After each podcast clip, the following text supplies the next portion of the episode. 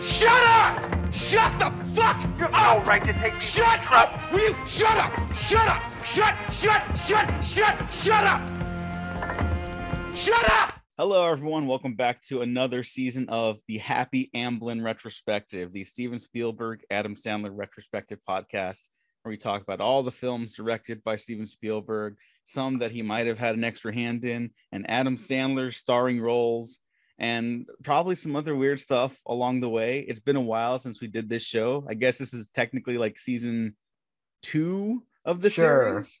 Season Why season not? two, season two point five. Um, it'll all be on the same playlist. It's just easier for my brain to recognize that. I'm your host, Diego Crespo. With me today is my co-host Matt Caringo.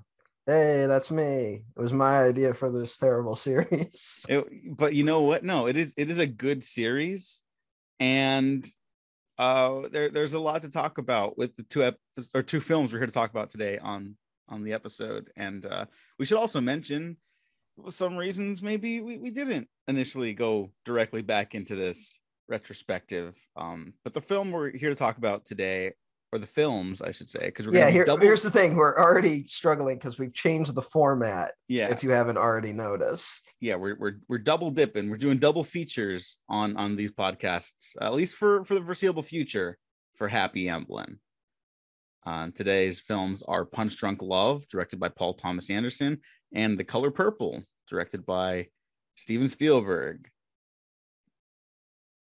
i don't even know how to begin besides besides we'll probably talk about the color purple first well, the two least qualified people on the internet are going to discuss these films today. well, you talk about least qualified people talking about it. Would you say these were the least qualified people to make these films? Um, no, Okay. uh, not at all. But uh, We're Yeah, just going to jump into it. Just I don't even fucking know where to start. Other than that, these are in contrast. These are two very interesting films, um, which is why I, we were supposed to do the Goonies, but we're gonna save that for next week.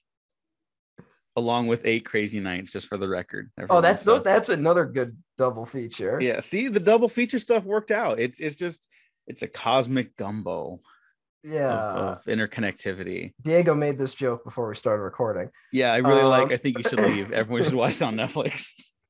But what I was saying is, um, it would be bad if we were here to talk about uh, Eight Crazy Nights and The Color Purple. I think that Oh. would be, uh, which is what would have happened if we had stuck to doing the Goonies today. Yeah, thanks for saving that one. Yeah, I think I think it was one of these where we kind of have to do these two together. Now I believe I could be wrong, but I believe it's like we're gonna be doing like Schindler's List and you don't mess with the Zohan together. no. I could be wrong. Um, Oh no. but Um, we might have to start breaking these up again at a certain point. Schindler's point. List might be a five minute, like, yep, Schindler's List. And then we just talk about you don't mess with the Zohan. I, guess spoilers for Schindler's List. Yeah. Good. Wait, spoilers for Schindler's List. I don't want to spoil anyone, but there's this thing called the Holocaust. It was pretty bad, in case you weren't aware of it. I don't mean to spoil the outcome. what are you talking about? Well, um, we're off to a great start. Spoilers for Pearl Harbor, but eh, things don't work out. I see the sensitivity training paid off for both of us. Oh yeah, that's where that's why there's been such a gap Yes, yes, of course. the two things. So Um, naturally, we should talk about the color purple first. yeah, the color purple. Directed by Um, Steven Spielberg. Matt, do you remember the first time you saw the color purple? I saw the color purple like 15 years ago and then never watched it again. Hmm. And I can't really remember the context other than I was probably like, oh, a Spielberg movie I haven't seen. And I watched it. I remember all the big moments that people remember. And then I didn't really think about it for a long time. and then uh came time to do it for the show and I was like, okay, I should rewatch it. and then I rewatched it. And what did you think? Um, this is a tough one, honestly. Where Well, here's you- the I think I, I'm gonna say it's a good movie.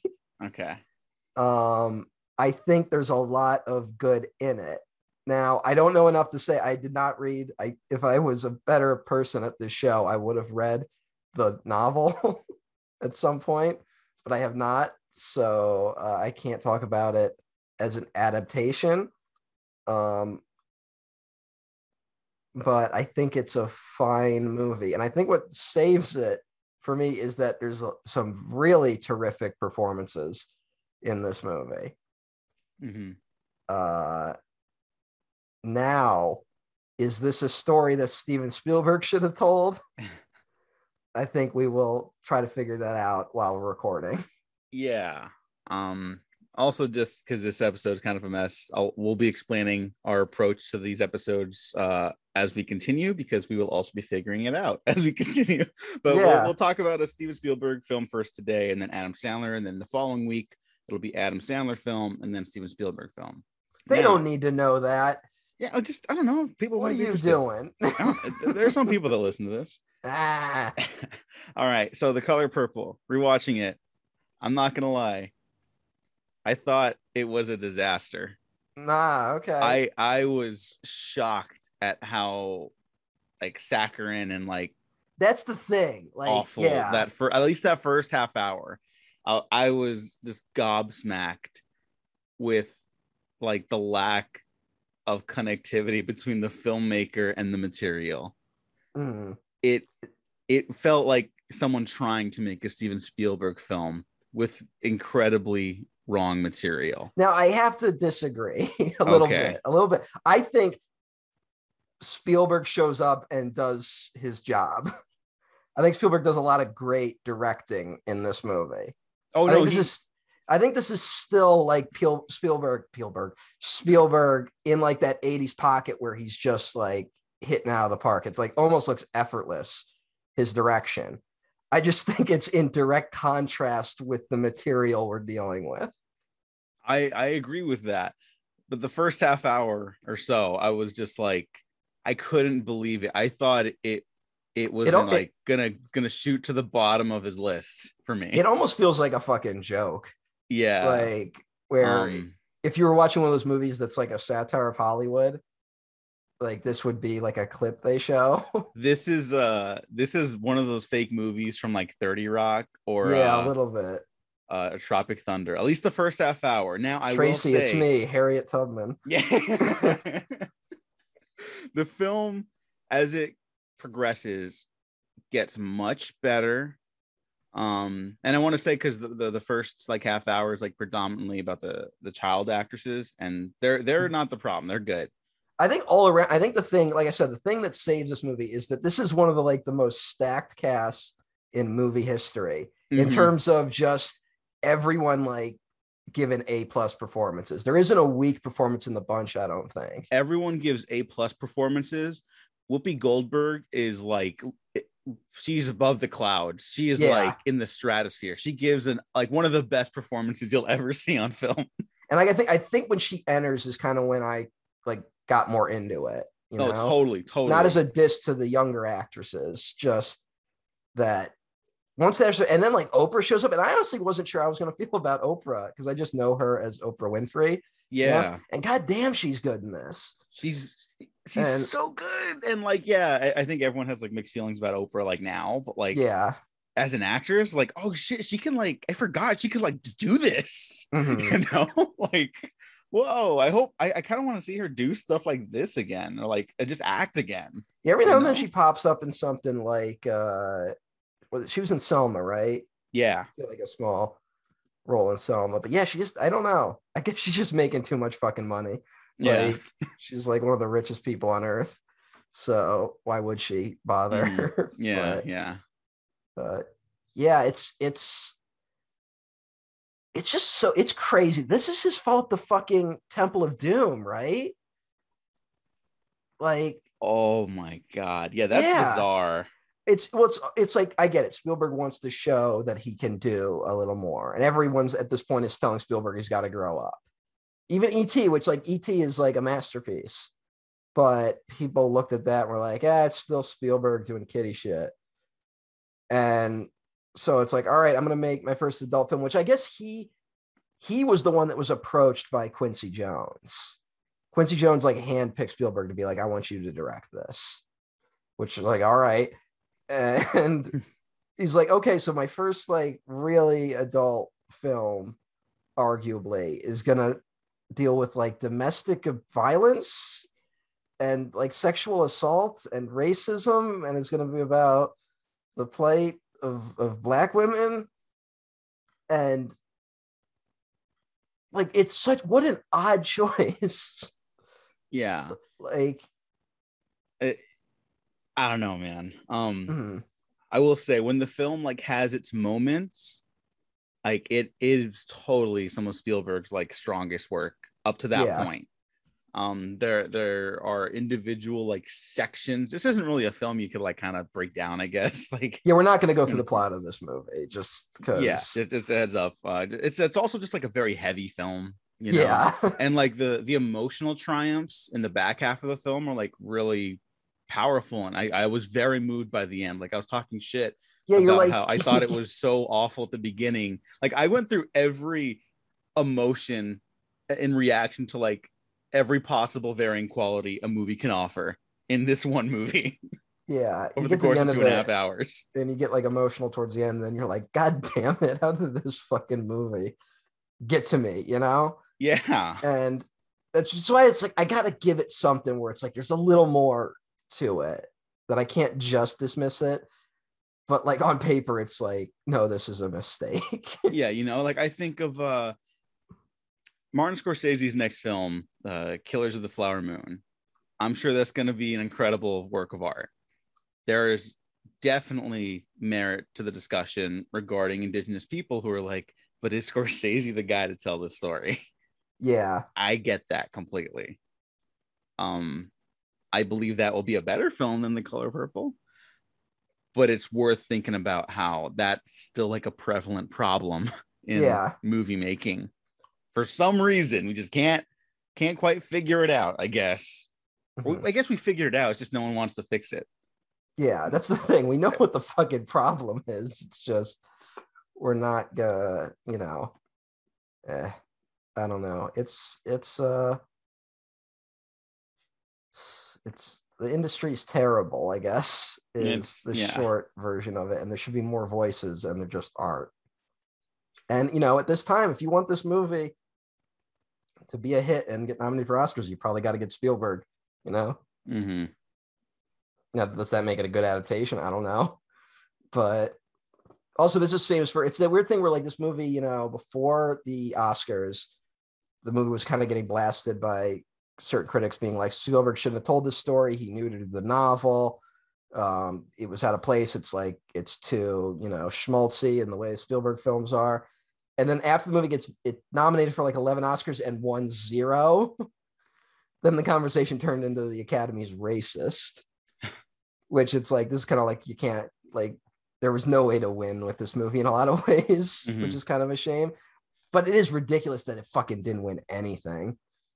You know, like yeah significantly worse films have have won oscars you know Mhm. like what won that year? Was it like Out of Africa? Actually don't know Like- let me see It's, uh, I'll just look at Out of Africa. dun, dun, Yeah, Sydney Pollack's Out of Africa.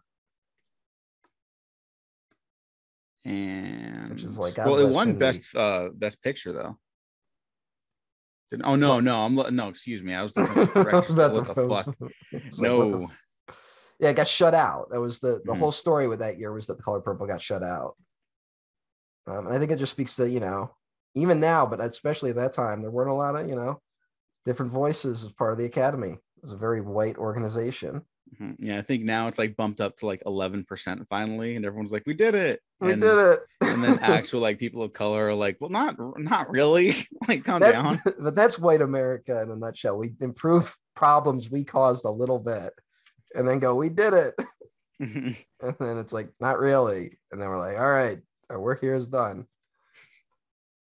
Happy Labor Day, by the way. yeah oh god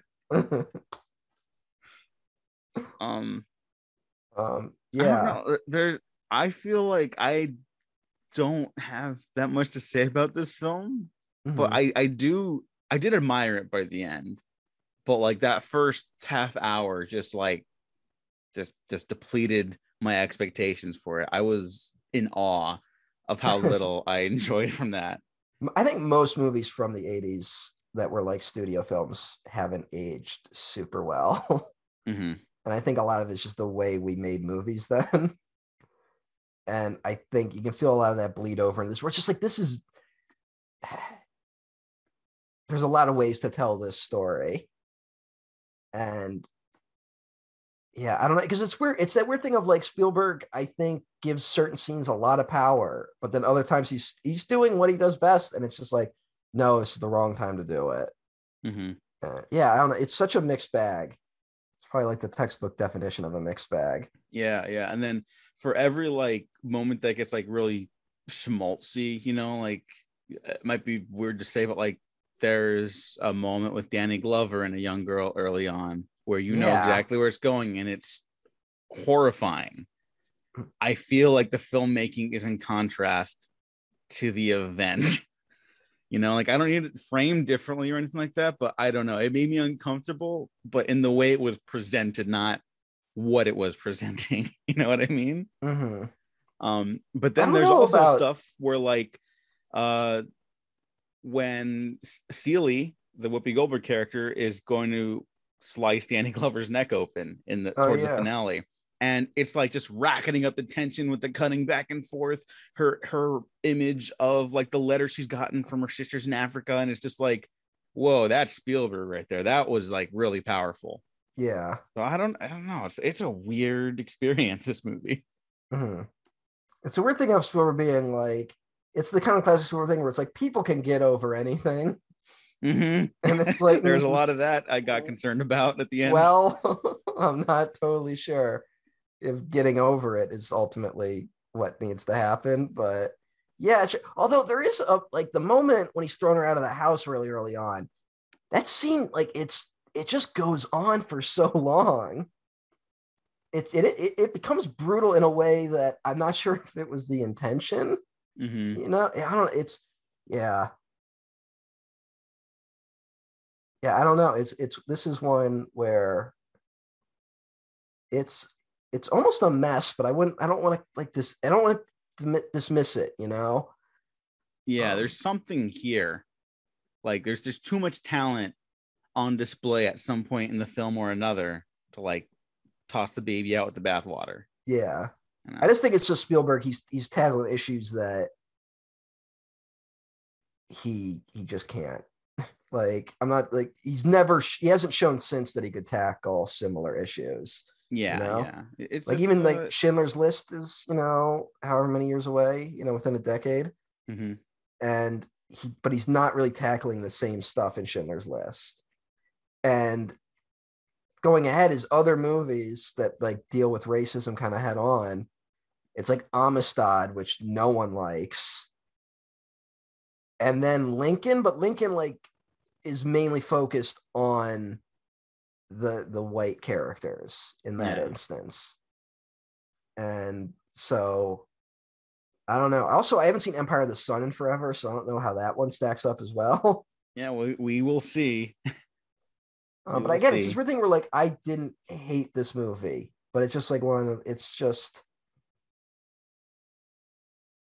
oh boy Yeah, yeah. It, it's I mean, that really sums it up. It's just it's Spielberg kind of punching above his weight class when it comes to like real life traumas and like problems. Yes, And it's you the thing where I, I don't want to come here and be, you know, when you any movie we've covered on here, you read what the critics were saying at the time. And even if we are ultimately agreeing with the critics, we're kind of like, well, that criticism doesn't make a lot of sense. Like, I don't want to be the one here being like, yeah, Spielberg, he's stretching too far, which was like the complaint people made at the time. I want to be here and be like, no, Spielberg did a good job. I mean, I, I think he did in a lot of places, but it's just it's one of these ones where you had to get the whole movie right for it to work. And he, he gets I would argue most of it right, but not enough. Yeah, I I would probably go about 50-50. Honestly. I because a lot of this did not work for me. But then by the end, again, like I was saying, like I got really swept up in like the emotional reconciliations and whether or not they were even like deserved. The fact that they could work is just like a testament to the talent in front and behind the camera. Um, oh, shout out to Quincy Jones as well, who did the music for this. Yeah, the only time uh, uh, John Williams, no John Williams at this point. Yeah, Uh, yeah. Um Quincy Jones, legendary musician, maybe not his best work consistently through the film either. That one also feels a little mismatched to the image yeah. sometimes. Well, that's it's that is kind of the classic Spielberg thing where the music kind of does a lot of the work, and it sometimes it's like it shouldn't be doing this work right now. hmm You know, there's a lot of that like swelling music and like oh, hey, and it's like wait, not this scene. Yeah. Quincy, no. Remember when Quincy Jones says he knew who killed Kennedy? Oh yeah, fucking the best quote ever. Quincy Jones, that interview was incredible. Yeah, no, I'm gonna link that when I upload the episode because that's not a joke. Everyone, we just stopped talking about that interview, and I don't know why, but it's the was a greatest interview that anyone has ever had. Quincy Jones just not giving a shit. And then just changing the topic whenever he felt like it. Going like, I know who killed Kennedy, it was the mob. And then it's like, why do you know? He's like, we can't talk about this in public. Um, and then he said Marlon Brando would fuck a mailbox. yeah, well, I mean, everyone Um, believed that one immediately, though. Yeah, it's still just like, why are we talking about this? but God bless you, Quincy Jones. yeah, Um, I, I don't know. I mean, like Roger Ebert put this in his book of the great movies. and it was his number one movie of that year. yeah, He, he he loved this movie, and I like if you read his great movies review, he even has to start it being like, "Look, watching it 20 years later, I can see some of the flaws." um, and he's like, "But still," and then he kind of goes in on all the stuff he really likes, hmm and you know, um, I mean, Roger Ebert kind of liked everything. Roger Ebert's a weird duck, but yeah, uh, that's like where it's just it's it's one of these where be like it's for Spielberg completists, you know, because you're gonna find a lot of great stuff here. Um, there's some shots in this where it just shows like her quiet toil as like horrible shit is happening around here. That's pretty incredible. yeah, And then there's scenes that are like, what are we supposed? Is this a good thing that's mm-hmm. happening? and it gets also then there's like it it diverts into weird comedy shenanigans at odd times. yeah. Where it's like, oh, it keeps falling through the roof. And then it's like, this movie started off with incest. it's and I don't know. I'm not saying you can't do a movie with those two things.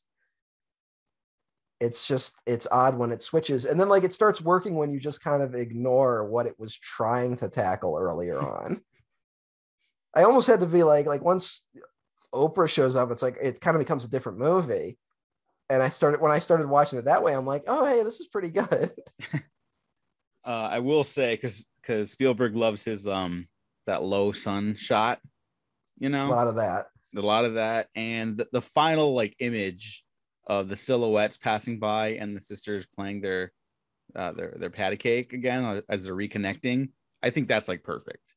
I Mhm. I think the I I'm serious. I think the movie starts like at a like a one out of five, and then gradually works its way up to like a solid four. yeah. and it's a weird experience. It's But a hell of a I think you're. I think you're right. Uh, it's for Spielberg completionists, and uh, Hmm. if you ever want to see some of the best performances you'll ever witness, Yeah, that's the thing. It's just like, wow, everyone was all in on this fucking movie. And that's, I, I think it's a testament. Spielberg doesn't get enough credit as an actor's director. And he gets a lot of good performances out of people. yeah, and I think people severely underestimate now, or at least take for granted now, like how important it is to be able to direct actors. Like directing is more than just a visual thing. Spielberg can do pretty images all the live long day. He's also very good at blocking and placing of the camera around the sets, which is like really impressive in the house stuff here. Um, but like I think of like uh in the tall grass. Did you see that movie? I did not because you told me it wasn't good. It no, it's really bad. But like that, Vincenzo Natali, I think, is the director, and he's like a great image maker.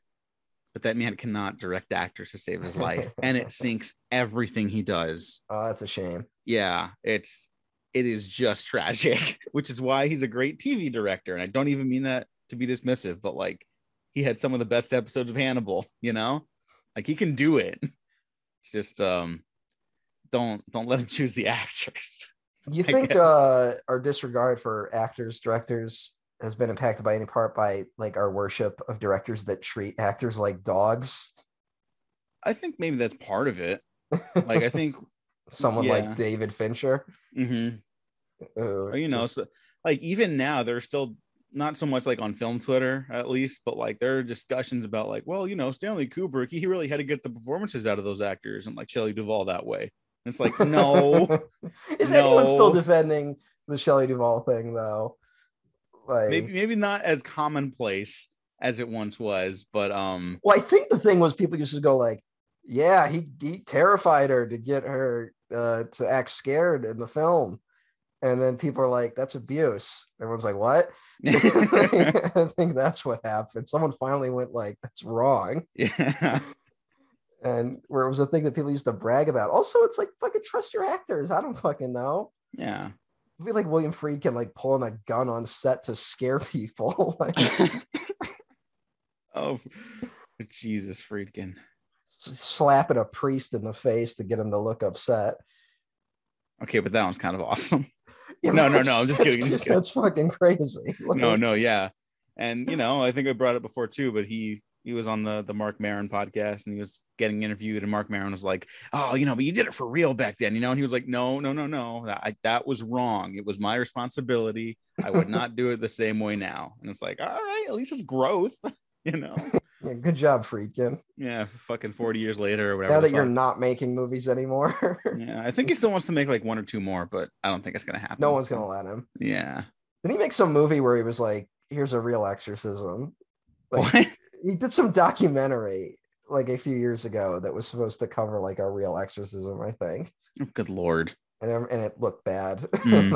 it was apparently bad, so I never saw it. Mm. Um, he did Bug. You ever see Bug? Yeah, bug fucking rules. Bug's pretty crazy. Yeah. Everyone go Um, watch Bug after you watch The Color Purple if you're interested. Or don't watch The Color Purple and just go watch Bug. Yeah. Or Killer Joe. There's a fun movie. yeah, it's fun. That's that's We'll have a great time. Mm. Um I, I don't know if I'd recommend The Color Purple actually. Yeah. Like I think I'd recommend it to like the the boomers, you know? Oh, it's I- it's total up like Boomer Alley. Yeah, yeah. Because I remember hearing from like older relatives, like, "Oh, the color purple's so good," you know. Mhm. And it's like thinking about who said that. I'm like, yeah, that makes sense. That they would say that now. uh, but like, it's not the worst thing. It's not the best thing. It's just Now an here's the, interesting part of history, I guess. I don't know. I guess here's the question for us as part of the series. Where does this rank in the Spielberg films we've watched? Ooh. All right, I was trying to softball it, but this might be my least favorite of the Spielberg Mm. films we've seen so far. All right. But fuck, 1941 just like doesn't work either. Yeah, I, I would I think I would honestly have to put 1941 and the Sugarland Express below this. Whoa. Okay. Yeah. I really like Sugarland Express. I like forgot. Sugarland Express, but it's also kind of like I don't know. That's like very early. I don't know. It's Sugarland Express is I think the opposite where I was enjoying most of that movie, and then I think the ending doesn't really work. Okay. Well, I mean, it's the strength of like a a good ending. A good ending can save like a lot, you know. Yeah. So, I get that. Um, yeah. Okay. So like 1941 and Color Purple are kind of battling it out for the bottom spot, in my opinion. Okay. Um, I would also probably put his segment from the Twilight Zone movie. No, Twilight Zone's the worst one. Never mind. Okay. O- only because like that movie, like there's only two like good segments in it, and it's not from the heavy hitters in like the the, the director billing. So what I'm so what you're saying, Diego, is that you think Temple of Doom is a better film than Color of Purple. We should move on to the to Punch Drunk Love. so are you saying that you're okay? no. with I was I was trying to back you into the corner. yeah, no, nope. I'm con- consider me backed. You know it's definitely a better one though. Uh Poltergeist. Poltergeist. Even though he was just the writer and producer and arguably not yeah. the director. Hey, what are you gonna do? Yeah. You know, since we've started this, they've finally added like all the shit Spielberg wrote and like TV movies he did, which we will not be covering on this series. yeah, I know. What the fuck? It, I'm I'm considering like so, someone important has listened to this show. That's my conspiracy theory. And they're just trying to fuck with us. Yeah. All right. Yep. Oh, Jeff, Jeffrey Lex Luthor out there. Katzenberg. Yeah, Jeffrey, Katz. Katzenberg. After the, the death of Quibi, he saw my Quibi joke tweets and was like, I'm gonna ruin this fucking guy's life. Yeah. You know that Katzenberg. Oh, it's so depressing to just see under films produced. And it's untitled fifth Indiana Jones film. Mm. Yeah. Hey, Let's not James that. solid. Yeah, I don't care. I also don't care. I'm trying to be nice. Uh, Yeah. It's amazing how bad a producer Spielberg is, especially when it comes to television. Yeah, I don't get it. I don't Um, I don't get it. you know, maybe at a certain point we'll circle back around and cover some of these uh, other Spielberg things that we missed. Because at this point, like Adam Sandler's getting way ahead in terms of his output. Yeah. Yeah. How else are we gonna cover Hubie Halloween? Criterion collection. Where are you at? All right, here's a fucking question for you. Okay, and then we then we're, then we're moving on to and then no, it's, it's the perfect transition. Because here's the question. Because I'm not sure because I can't think of off the top of my head.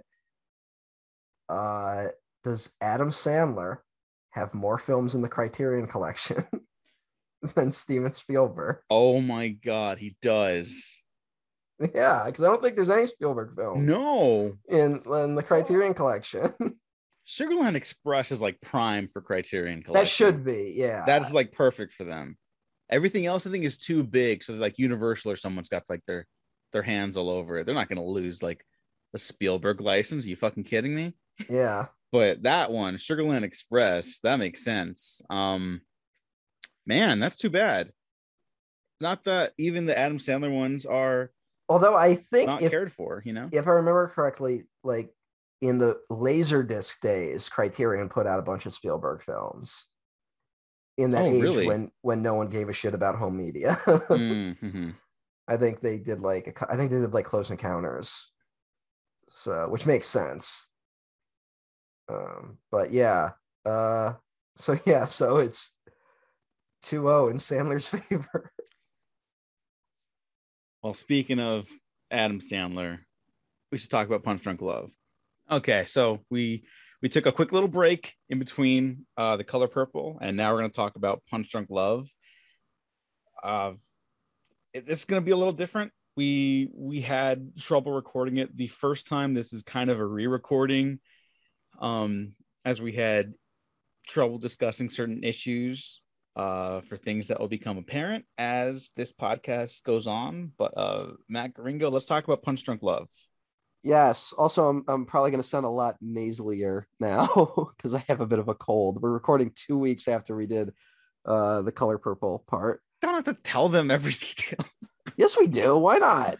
because I, I don't know. Who cares? Yeah, I guess the people do deserve to know. No, they don't deserve shit, but it's Nope. funnier. Okay. Punch Drunk Love, the 2002 American romantic comedy drama film, written and directed by Paul Thomas Anderson, starring Adam Sandler, Emily Watson, the late great Philip Seymour Hoffman, the Goose, Luis Guzman. the goose is back. yeah, and uh, Mary Lynn Rajskub, who has quite frankly never gotten her credit as a reliable actress ever. Uh, if you watch 24 like I do, then you, you have a special place in your heart for Chloe, but uh, hey, everyone else not so much. is 24 a show that would be worth revisiting?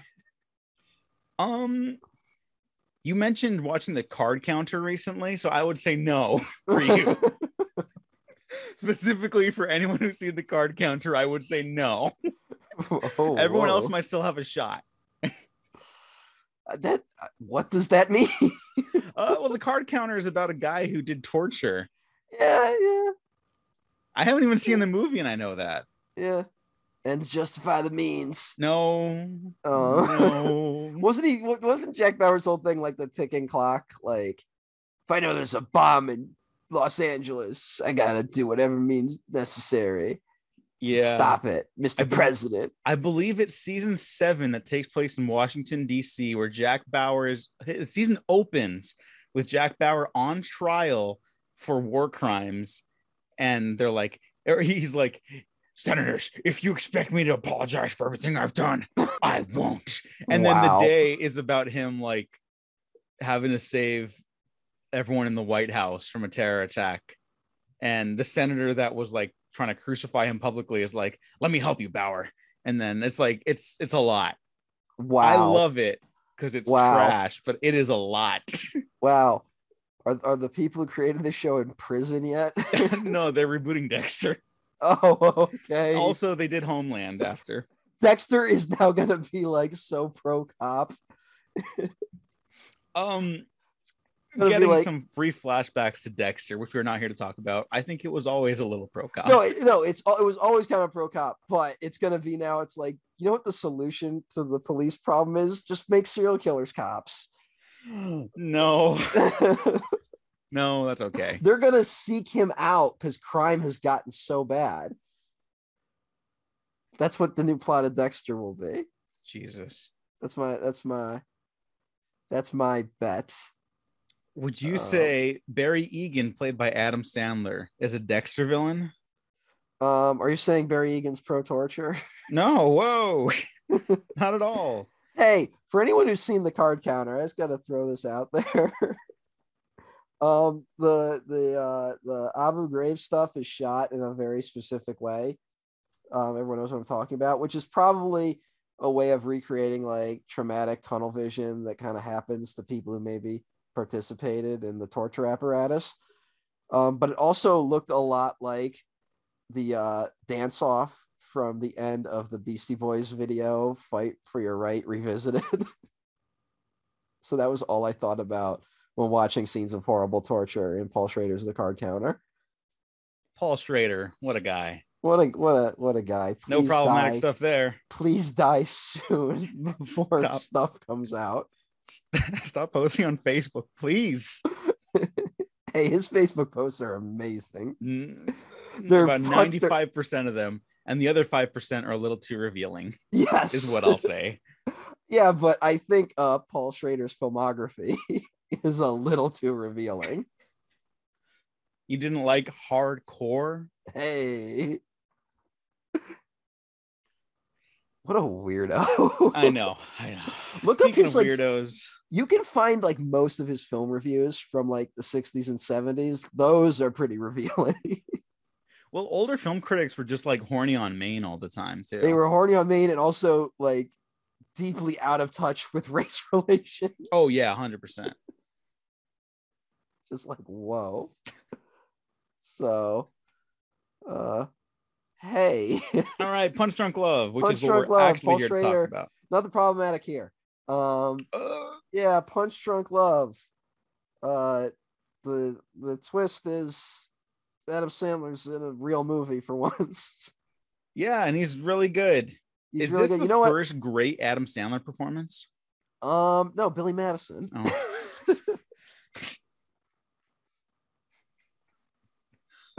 Uh, like I would look, say he's good in in certain films before here's this. the thing like i've i'm the i'm the uh adam sandler defender of the two ultimately you know?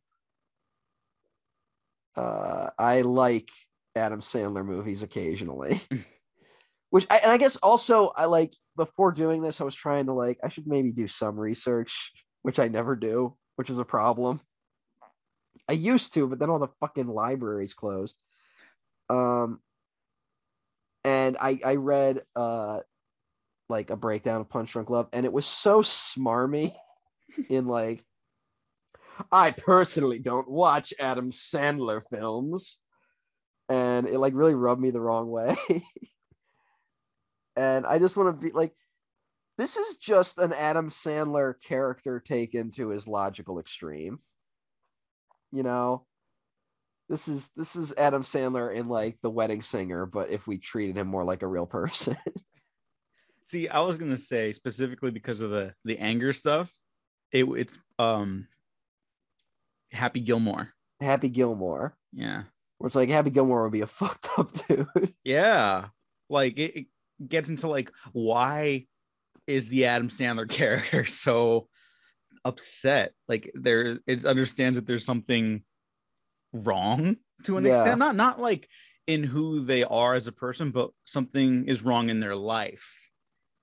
You know? Yes. and it doesn't absolve them of of their actions which the film also gets into but um it it gets into the like the complicated nature of being human in a way which is like a, a very profound statement i just made but i think that's what the film's kind of about but for like this one guy yeah, this is one of those movies where you you might learn a lot about yourself watching it. Mhm. Um, I think I told I told this on the other recording, but I'm gonna bring it up again. Uh, I have a friend who gets a real kick out of showing me movies they know I'll hate. So like they'll subject me to like scary movie four or something like that. without their heads they're powerless Yeah, that's scary movie three. is oh boy they, they start kind of blend together at a certain and point that one has is like okay. I'll say oh that. that's the one okay yeah, that one's like okay, and that is like the funniest line in that movie. God damn, I watched something recently where like it it had the same energy of without their heads they're powerless, and I can't remember what it was. Oh god. Um, but yeah, uh, fuck. Oh, you know what? It was Twilight Part Two. It's Breaking Dawn Part Two. A lot of heads get ripped off in that movie out their heads they're powerless um so this friend will basically like force me to watch something i'm, I'm not gonna like and then like be like what the fuck how can you not like that man like they i don't know if they're fucking with me or whatever but they get a kick out of it so the trade-off one of those times is like all right i'll watch this movie but then we're gonna watch punch drunk love afterwards and the person's like, "Oh, it's Adam Sandler. I'll watch it." And uh, we watched it, and I will say they liked it for like the first like twenty minutes of it. I'll say, and then I'm not saying they they like stopped liking the movie, but the movie deeply upset them. oh like the anxiety generating nature of the movie like got to them in a way that made them like genuinely upset to the point where like I felt really bad showing it to them. Oh, that's Um, too which, bad. which I wasn't really uh, expecting. Mm, I, I, expected a few reactions. I did not expect that one. yeah. Oh, I guess And, also uh, uh, for people that haven't seen Punch Drunk Love, it's good to note that it is very anxiety inducing. What are you doing listening to this podcast? Truly. this is a, a very easily accessible film if you listen to this podcast. yeah, and not not to hijack uh, talking time from you, but also like a lot of normal casual movie goers that I know, like in real life, that aren't on film Twitter and have other actual important things to do in their lives. like everyone who's seen Punch Drunk Love that I know of likes Punch Drunk Love a lot. They're like, oh yeah, that's the one time like Adam Sandler was like in a good movie or something of that extent, you know, like people like this movie. It, it was a bomb when it came out. So uh welcome back to the failed blockbusters. But it like it's a well-liked film and it's a well-respected film even to this day still. Which I just think is like interesting. It is. It's, it's, it's a weird, like little movie in a way too. I think it just took people a little while to get it, you know? Mhm. Like when I mean like average people. Um, which sounds a little condescending, but Yeah, well, no, no, no. uh, I, I, think when it mean, ca- I, I think I get what you're saying. And then it comes like out Uncut in the middle of Gems was like a big hit too, and that's kind of on a similar wavelength. Although it's like scuzzier, Yeah. obviously. but this comes out like in the middle of Sandler's still making movies like Little Nicky and Mr. Deeds, Mm. which say what you will about them, but they like audiences kind of liked them for what they were. Uh, which we maybe disagree, although I kind of liked Little Nicky. I, I know. I know. um, but I guess I guess what I'm saying is like it didn't really make sense at the time. Maybe once we entered the like Sandler decline that came a little later, and people were like, "Man, Sandler used to like." Even people that like Adam Sandler movies kind of turned into like, "Man, Sandler used to be so fucking funny, man. What happened?" and I think that's what led to this getting rediscovered a little bit. Uh, but yeah, at the time, it's uh, it's you know, it was was unique for 2002.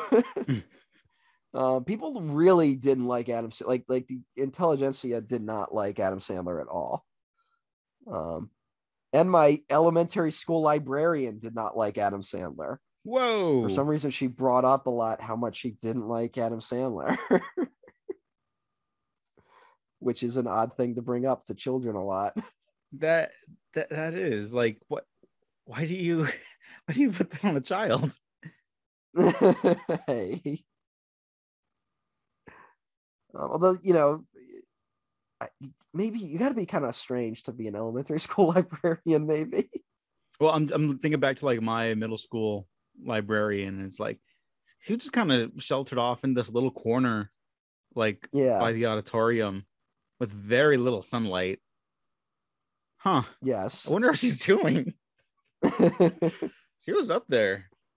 Uh, anyway, sorry. I just I yeah. don't, I don't know where that was That's going. that's what that's what we, that's what we do on the show. We go on tangents. That's why people love us, right, audience? Please comment Crickets. and subscribe. comment, subscribe, check out the live shows where I talk about Venom for some reason. Let there be carnage. That's that's the title, right? yes. It's That's a great film. title. They say it in the movie. Yeah. That's great. Yeah. Five stars. Andy Serkis is like a secret crazy person. Oh yeah, no, he's a maniac. Much like Barry Egan. No, Like, no. I'm so eh, hey. You know what? He could have popped up in this. Carnage. No, Andy Serkis. yeah, Carnage. Punch drunk Carnage.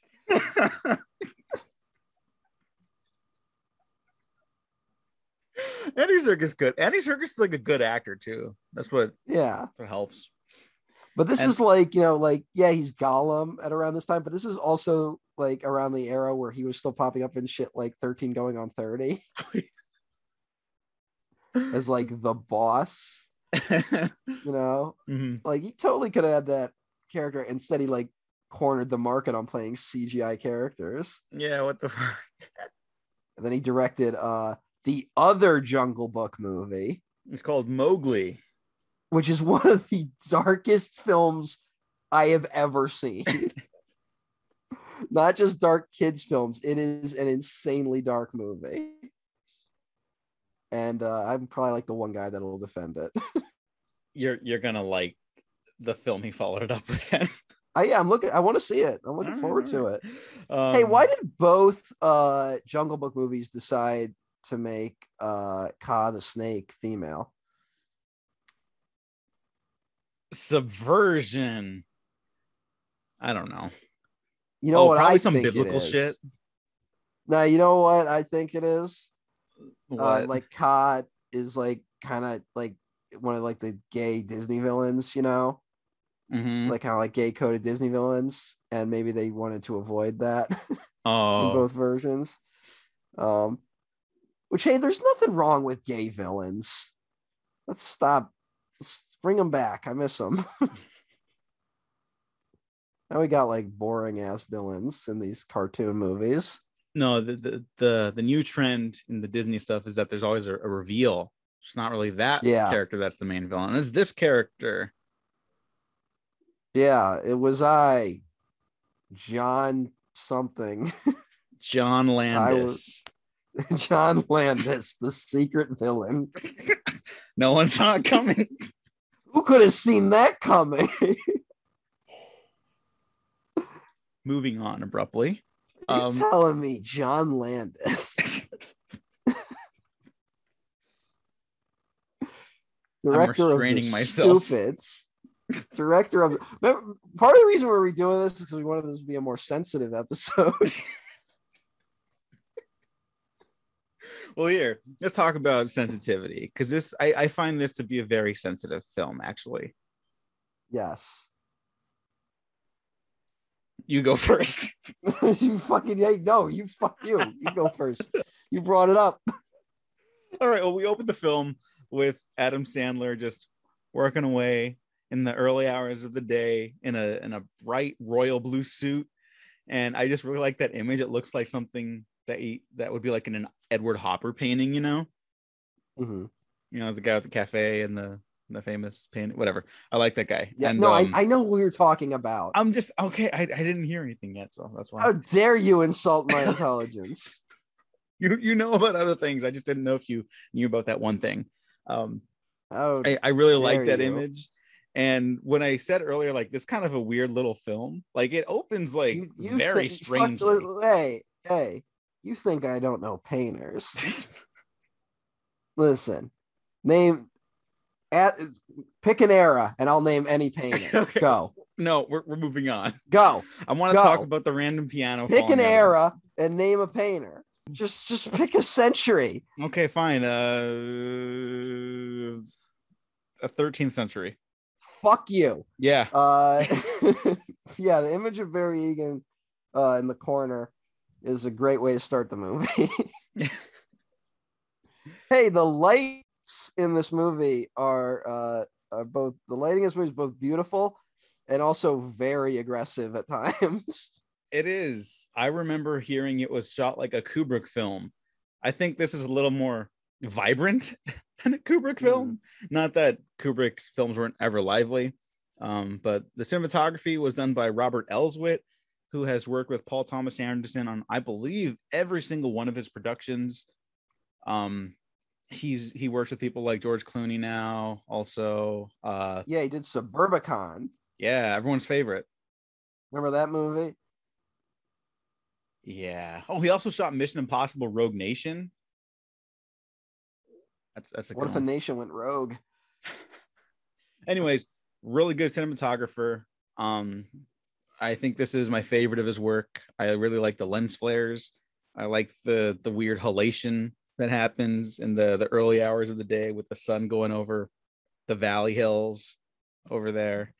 And like I recognize places like that where the film opens, although I've never seen a piano fall out of a truck like that. So or van, excuse me. that uh, car accident in the beginning is shocking every time. It, it it's like you, you mentioned aggressive. That's a good way of putting that. It's like it really wakes you up because it's a nice quiet little opening and then it does have that feeling of like if you've ever gone into like an office early or like a class like you show up earlier than everyone and it's Mhm. like kind of like that cold morning you know yeah, like that yeah. whole shot and just where you're just by yourself and then fucking something happens um it's kind of like that it's kind of like a tree falling in a forest i you know i had that happen to me where i was the only one in the middle of the woods and a tree fell right in front of me. really Yeah. It's a weird moment. I did not then pick up the tree and take it with me though. oh you should have Uh, maybe I should maybe my life would be very different. you never know Maybe my funger job thing business would have taken off. oh yeah uh adam sandler sells plungers novelty plungers why Yeah. why does he do that Well, because don't we've all we've all thought our plungers should be more festive. that, that's what Southern California really needs. Festive plungers. This feels like something someone in Southern California would try though. you know what? Yeah. Like it, it just it feels like it, but yeah, like who would want this? do we do we want to break down this beat by beat? I feel like we don't have to, But we don't have to, but there's Yeah. stuff. There's a lot in the beginning to talk about. yeah, I mean, there, to be fair, there's a lot to talk about through the whole film, but I feel like we would be here for three hours, and I I don't want to die. so Yeah, yeah. We'll try not to. okay, okay. Um, but w- let's see where it all goes. Yeah, Barry Egan is making flungers, flungers. With Luis Guzman, Luis Goose, the Goose, yeah. is a loyal co-worker. And uh, if there's one thing I think uh, I'm going to ask Diego to go back and save from uh, the first recording, it's the comment I made about Luis Guzman, which we will put right here. yes, I remember. That was very Yeah. funny. which, yeah, like I said, it's possibly the funniest thing in the movie. Which I did not notice. it makes me laugh every time. It's uh yeah. Um also I- I think this is uh Guzman's first time with Sandler and he's going to go on to be in at least one more Adam Sandler movie. oh wait, what? Which ones? Yeah. Um he's going to be in anger management. Right. He's he's on the he's on the team. he's on the he's part of the, the group. Um yeah, looking at it I think that's the only uh oh no, he's in The Do-Over. And one more after that. Oh, Sandy Wexler. Yep. There's a movie that should have been fucking 30 minutes shorter. Okay. See, I haven't seen that one yet. I've seen it, and it was one of those ones where everyone's like, because we get that with Sandler, it's like, oh, Sandler made a good movie, actually. And I was like, oh, okay, I- I'll watch it. And I did. And uh, like literally once it hit the 90 minute mark, I'm like, I'm done with this. Like, I was I was doing fine with it. And then it was like, oh no, no, no. Hey, this is a 90 fucking minute movie, basically. 95 minutes, including credits. Yeah. yeah. it's a very short film. And it covers like Uh, a surprisingly like a lot of ground. Like emotionally. is it PTA's shortest film? I think so. Like Magnolia's like three hours. Yeah, and he did that like right before this, right? Yeah, I think it's that thing. The only uh, Hard Eight, all right, Hard Eight's 102 minutes. So Wow. Oh yeah, Punch Drunk Love's the shortest then. Let's talk about Barry Egan. So he's a guy who's prone to angry outbursts, frustrations. He's very shy and reserved. And we get a quick glimpse into his home life, or at least family life, with his seven sisters, right? Yes, it's seven sisters. Mm-hmm. Um, and he's very emasculated by them. Um, and uh they're not great. they're not They, awful. they could be but they're not better. They could definitely be better to him. They could be better. At least the ones that call him initially. Yeah. And then who, keep uh, calling him. to- yeah, who uh, don't seem to let him get away with anything. um, I don't know if we've all. I don't know if we've all had people in our life like that, but I've certainly had people in my life where after a while I was like, wait, why am I letting them around? It's it's a familiar feeling, yes. yeah. I don't know how familiar though. Is it like a universal thing? It might be. If it, okay. it might be. If this film is as accessible as it is, I think in some capacity it has happened to everyone. Not like maybe Mhm. as consistently as Barry, but I think we've all come across it at least or had Mhm. an experience that helps us to understand what that feels like, you know? Yeah. Like it doesn't have to be a family relative. It could be a, a boss, you know, or Oh, like yeah. that. a teacher. Yeah. Someone in a position of, or, or a teacher. Yeah. Yeah. Um, yeah. You kind of occasionally, it's a, it's a shame that there are some teachers whose things they said to me will stick in my brain for the rest of my life. Yeah, and they probably don't even think about twice. Yeah. They're probably dead Yeah. because they were all like 80 Oh, and shouldn't have been teaching. that's what they get. Yeah. Yeah. Long life. Oh, I, mean, I just meant the death part. Yeah. Well, we all get death, Diego. Yeah, but they went down first. I guess. I don't know. I'm trying to find a positive angle there. Yeah, you died with America still on top. Are we though? Are we? well, no, they died. if they died like three years ago, they at least were like, well, we'll come back. Hmm. You ever like, you know, uh sometimes I wonder when I, you know, we could talk about the Obama years a lot and how they weren't as good as some people pretended they were. But our culture at least had like this weird positivity going through it, Yeah. you know. Um, does anyone notice that that's not around anymore? Hmm. I wonder what that's about. and it seemed to disappear sometime five, six years ago. Fun times we live in. you think people would at least pick up on that aspect? Speaking of not having positivity, um, no, there's I, I have no segue to this, but Did you know audience uh cinema score audiences gave this movie a D plus? yeah, that that sounds about right. Very close to an F. This is almost uh one of the rare cinema F cinema score movies. There's only like 15 or something like that, right? It's like 20 something. Yeah, it's less than remember 30 for sure. Yeah, Mother got one of those. absolutely. Yeah, that makes perfect sense. that makes perfect sense. And uh killing them softly, which uh makes a lot of sense. That yeah, yeah. It's a great film, but yeah. great, great. There's a there's a few great movies uh, that got cinema score Fs. Mhm. Uh, Bug, William Friedkin's Bug. yeah. What a picture. uh, uh, in the cut. Okay. Oh yeah, yeah, yeah. That makes a lot of sense. In the cut. Yeah. Fantastic movie. Uh, Definitely see why that happened though. I think Punch Drunk Love would have scored better if it came out now, though. Now that like we know what Sandler's capable of and Paul Thomas Anderson is capable of, like as a director. maybe. Maybe. I feel like there was a time where it could have gotten the F though. Oh, sure. Yeah. I am honestly kind of surprised Uncut Gems did not get that. Like Uncut Gems really felt like a movie that should have alienated general audiences. Yeah. And instead it was like, have you seen it? Yeah, it of- turned into one of those. Mm-hmm. Mm-hmm.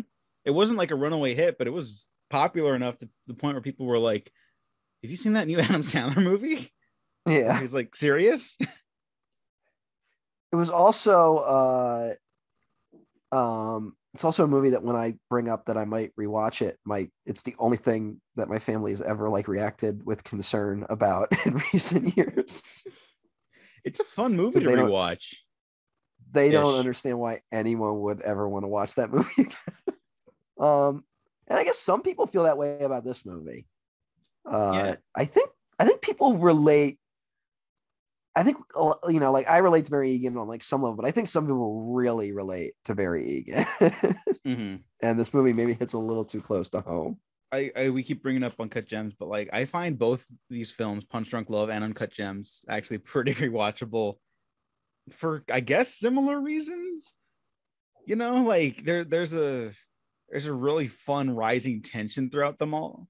And Mhm. they don't exactly have like a resounding catharsis by the end.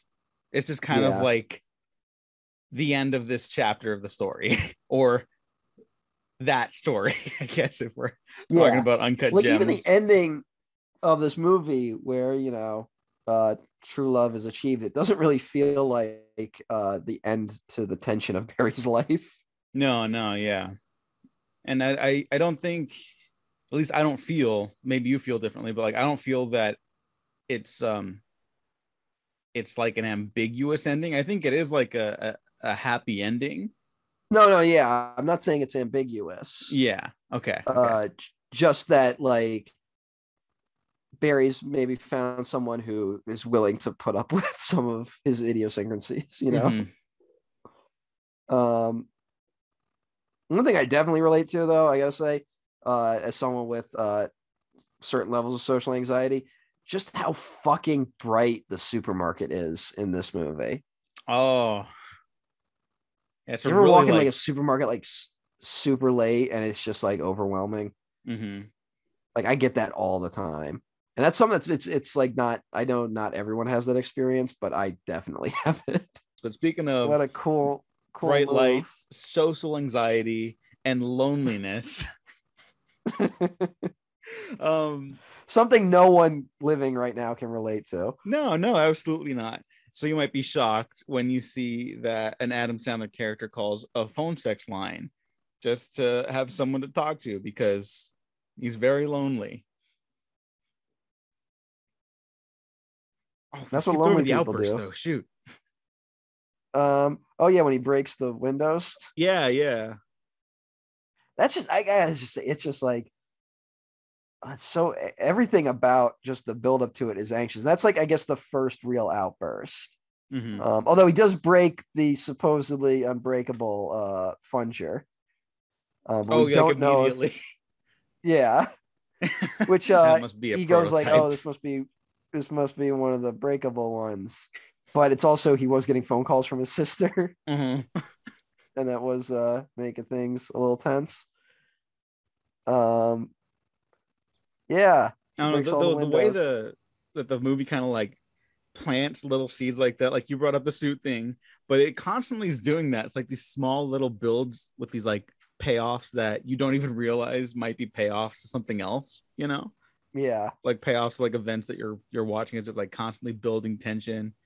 And I don't know of any other films where the phone sex line leads to a climactic, cathartic confrontation with the antagonist, played by Philip Seymour Hoffman. or a scene where he beats four people with a tire iron, or that too yeah yeah which is another thing that happens. yeah Um, have you ever called a phone sex? line? no actually i haven't okay. but i i can understand why someone would you know Um, maybe not No. nowadays but beforehand before the power of the Um, internet? Yeah, I guess that's I guess that's a thing. i think Um, you know i mean let's let's dissect that for a second. We talk a lot about how internet and social media have kind of like shaped different kinds of relationships for people now right? I think if Barry Egan had a Twitter account, one, it would be like unusable, but two, it would it would have helped him to like, you know, maybe exert some some like pressures of his life. It wouldn't have made anything better, but I think it would have had like another outlet for that. And again, that's not Egan. fixing any problems. I'm just saying he would have had another avenue to explore. Nah, Barry Egan would have ended up listening to Joe Rogan and like destroyed his relationship with everyone. He would have thought it made him better, but it would have made him worse. he goes up to Because he does he does have that uh when he's uh when he's uh taught when he goes on the first date with her, um he talks about uh DJ Justice, the guy he listens to, where it's just like he really just cuts people down. Like um so like Barry Egan's definitely like open to that kind of stuff. And I bet you like he would end up in the Joe Rogan orbit. oh God. Um, He's like, you guys try out that ivermectin yet? but you know what? Barry Egan, as a guy who could figure out the frequent flyer miles, might have been someone who was smart enough to, I don't know, maybe check the ingredients of that stuff. there you go. Maybe he gets dissuaded by the Joe Rogan type circles and then works his way out of it. But you never know. But it's like, but Barry Egan's also the type of guy who, like, the stuff he does, like, it's it's trying to keep himself a little grounded. So it like might not make sense to everyone, but it helps him feel a little Mhm. calmer. And I think people like that are the ones who are susceptible to being like, I'm not gonna trust medicine. Like I'm gonna do something that makes me comfortable. Oh God. this is a weird way to go with Barry Egan. This That is. One of the ways that a movie like this plays a little different 20 years later. Yeah. Oh, we'll get to that. I mean, yeah, you know. Yeah. Uh I had the phone sex line turns out to be like a major scam, and then they start trying to blackmail him, and yeah. and it's like, you hear the desperation in my voice because I to- I feel totally unqualified to talk about this movie. yes. I, I think we I both feel unqualified to talk about this. I, it's just it's one of those things where when when I like a movie, it becomes a problem because I'm just like I could go into it and like I, I could break it down, but like, I feel like people who are like only interested in making movies would want to go like that deep on it. no fuck and- them. So what? If yeah, but if they do, there are better resources. So like, why bother? well, here let's just let's let's start highlighting just our favorite stuff, and we'll we'll power through to the end then. Because I I actually I just wanted to say that like the the way his like anxiety just keeps building, like this Mhm. and Uncut Gems would make it like an amazing double feature. I bet. Where you just like end up with sweaty palms and your hair is all like greasy after and everything like that. Uh, Yeah, and like he just wants like some sort of human connection he just can't get it from any of his normal outlets and the one that he discovers like randomly on a whim turns out to be like a blackmailing operation yeah. like like there's a real like dark comedy aspect to that I guess let's talk about Barry Egan a little more. Um, because we has this scene with Robert Smigel who shows up um as his brother-in-law, uh, which is also that thing of just like this is real like I said, like this is just an Adam, this is an Adam Sandler movie. It's not Paul Thomas Anderson trying to take Adam Sandler and putting him in a different type of dramedy, you know. Mhm. Um, it's not something like Spanglish, which will come up later. Uh, it's straight up an Adam Sandler film, and one of the ways you can tell is because fucking Robert Smigel's in it, who I believe has popped up in like half the Sandler films we talked about. Is that true? Let me let me check i i think so Um, and he's he also like he's always- continue popping up in them as well and he like ghost writes a bunch of Sandler's films. Like he does punch up on almost all of them. Uh, and I believe Jack and Jill was one of them. that is correct Didn't he have that tweet where he talked about how he really enjoyed working with Al Pacino? oh i don't know i missed that one He- he- Robert Smigel pointed out the thing where it was like Al Pacino showed up on set with new ideas every day. oh that's nice I mean, that's Um, kind of what you want in a film like that, you know. If you're just making Mhm. some like low rent, well, not low rent, that was a very expensive movie, but like if you're just making something like with your friends, like you want to have like a, a fun collaboration, you know. And if Mhm. you can collaborate with Al Pacino, well, you know, why wouldn't you want that? yeah. Didn't uh didn't Al Pacino hate working with Soderbergh? Oh, I don't know. I think that was something I read once. Oh, okay. that like he literally like I think he had to take Ocean's 13 for like the paycheck or something. Oh, I think that's the story there. Um, oh, I don't know. But who knows? Yeah. Chino seems like a strange guy. He looks like a rooster, I never thought of that. right? You know, like yeah, like 90s Pacino. Yeah, he's got the rooster look. I'm looking at the poster for Righteous Kill, and he kind of has the rooster look. Oh, I think his character's name is Rooster in that. Oh, really? Yeah, hang on, hang on. Now, now we're gonna go down a rabbit hole. You know what? I've never seen Righteous Kill. Uh, be glad we're not doing an Al Pacino retrospective. It's it's not good. It's it's a bummer that him and De Niro only have like two movies where they get to be on screen together that are actually great. You know what's a real bummer? Hmm. If you click on actors on Letterboxd, they rank their movies by most popular. Mm-hmm. And if you click on Robert De Niro, his top film is Joker. That's depressing. That's a real bummer. Um, and yes, Al Pacino's character in Righteous Kill, his nickname is Rooster. Hey. So someone else clearly thought of that too. I'm not that smart. Are you saying you're the, smarter than the writer of Righteous Kill? Oh, I'm 100% saying that. I've seen Righteous Kill. You know, I took fucking notes for this movie and I have them, and it, they're just like of no help. Mm. Well, here, what what is your favorite thing about this movie? Like, if I literally already talked about it the other Uh. recording. no joke, that's my favorite thing in the movie. okay, okay. Well, uh, the filmmaking then. What most impresses you? I'll guide you. Um, well, I was I was talking like I said, like the lighting. Like I'm just I was super impressed with like the shifts in the lighting, like when it's like super bright in certain like anxiety heavy moments, like when he's getting like whenever they open the big doors on his fucking stupid warehouse, and the is coming in, it goes through the fungers. It's just it's like it can be really aggressive, and then like he goes into his office, and it's a little more, it's a little calmer, it's a little more muted. Um, it's like weird where like that image of loneliness of him just sitting in the desk in the corner is like you understand why he's there because it's more comforting than the bright lights constantly in his face. Mm-hmm. Or then you get like the, is just the shots of his apartment of like uh like the the morning after he's uh called the the sex line and the sun's coming through the windows, which is also like a weird indicator of like as he shuts the windows before calling um the sex line because he's afraid someone will see him. Yeah. Um, but then at some point after he opened the windows again, the sun's coming through, but then you get the hallway of just you know no lights on because it's the middle of the day. It's like just the weird isolating feeling that comes with a lot of it. Um, that's always what like really gets me.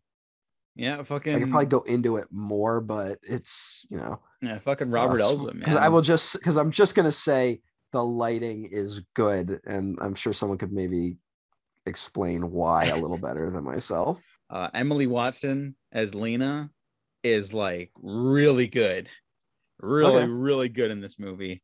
And you mentioned that you for for someone to basically put up and also fall in love with Barry Egan, they kind of have to Uh-huh. be a weirdo with their own quirks and sensibilities as well. well we didn't just say i didn't just say that because like we also made the connection that it's kind of true in the in any adam sandler film itself Mhm. um we we talked about little nicky That's right. Yeah. how they they do specifically characterize her as kind of like strange because like it would take that kind of person to fall in love with little nicky and here um i think most people notice this uh with her in the background of the supermarket like out of focus you can't totally tell it's her but she does at one point also say that she was stalking him Hmm. like she's like oh i saw a picture of you and like i knew i had to like meet you and so like she had to initiate the relationship Mhm. and uh the fact that she she starts seeing a lot of Barry Egan and still wants to initiate it uh, says a lot about her.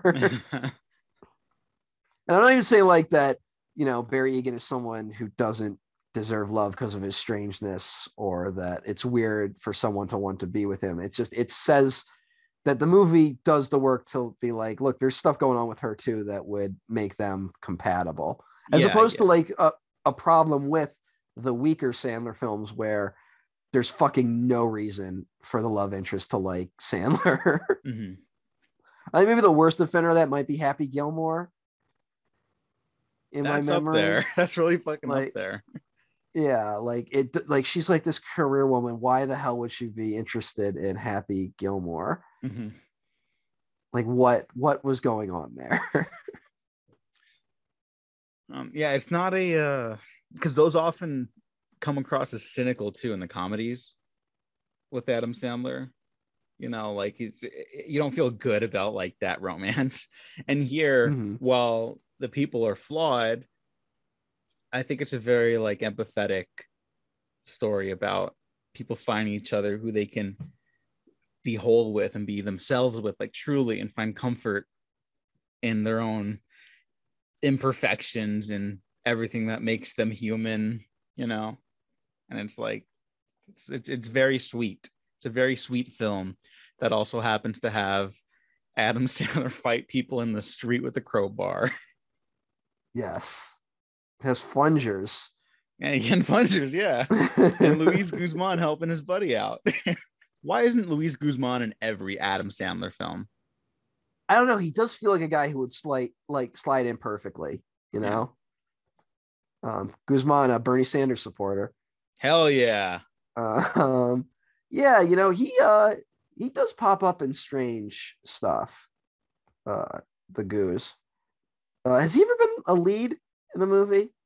I don't know. I don't I think feel like so. he's the type of guy who like there should be like one movie that no one saw where he was the lead.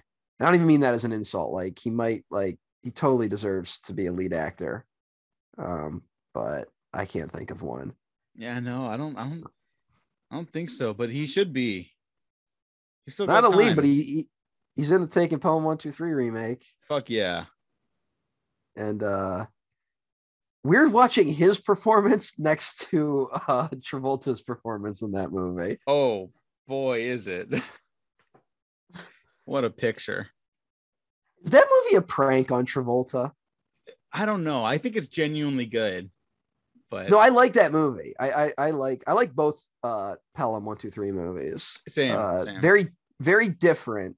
Mhm. um but i like both of them and uh but i think like because travolta like thought he could do like crazy person for a little bit yeah, like cra- yeah. crazy badass and he kind of can't if i give my take on that movie uh but he is in in taking pelham one two three he's supposed to be like a finance guy who went to prison for like investor fraud right Mhm. and he and he came out and now he's like all right i'm gonna fucking do the perfect heist which doesn't really make any sense when you really break it down. And i think the the, the gag of it the g on the joint is uh this is what a like investment guy thinks a criminal is.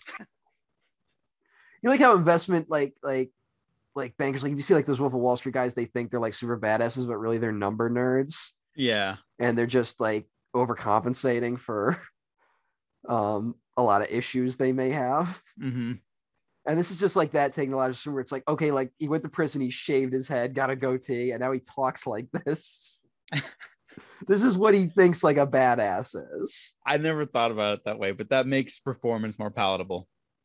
And Yeah. I, I, I like him in that movie because he's so weird, but that that definitely contextualizes some stuff that I didn't realize needed to be contextualized. well it's like when you got him next to like schlubby denzel washington which some people don't think denzel can do the the schlubby thing i think he can do it really well Yeah, I, I think people don't know how actors work anymore. I think people who were introduced to Denzel Washington through Training Day can kind of only see Training Day, Mhm. um, which I maybe you know maybe I was just lucky in that I didn't watch uh, Training Day until like way later.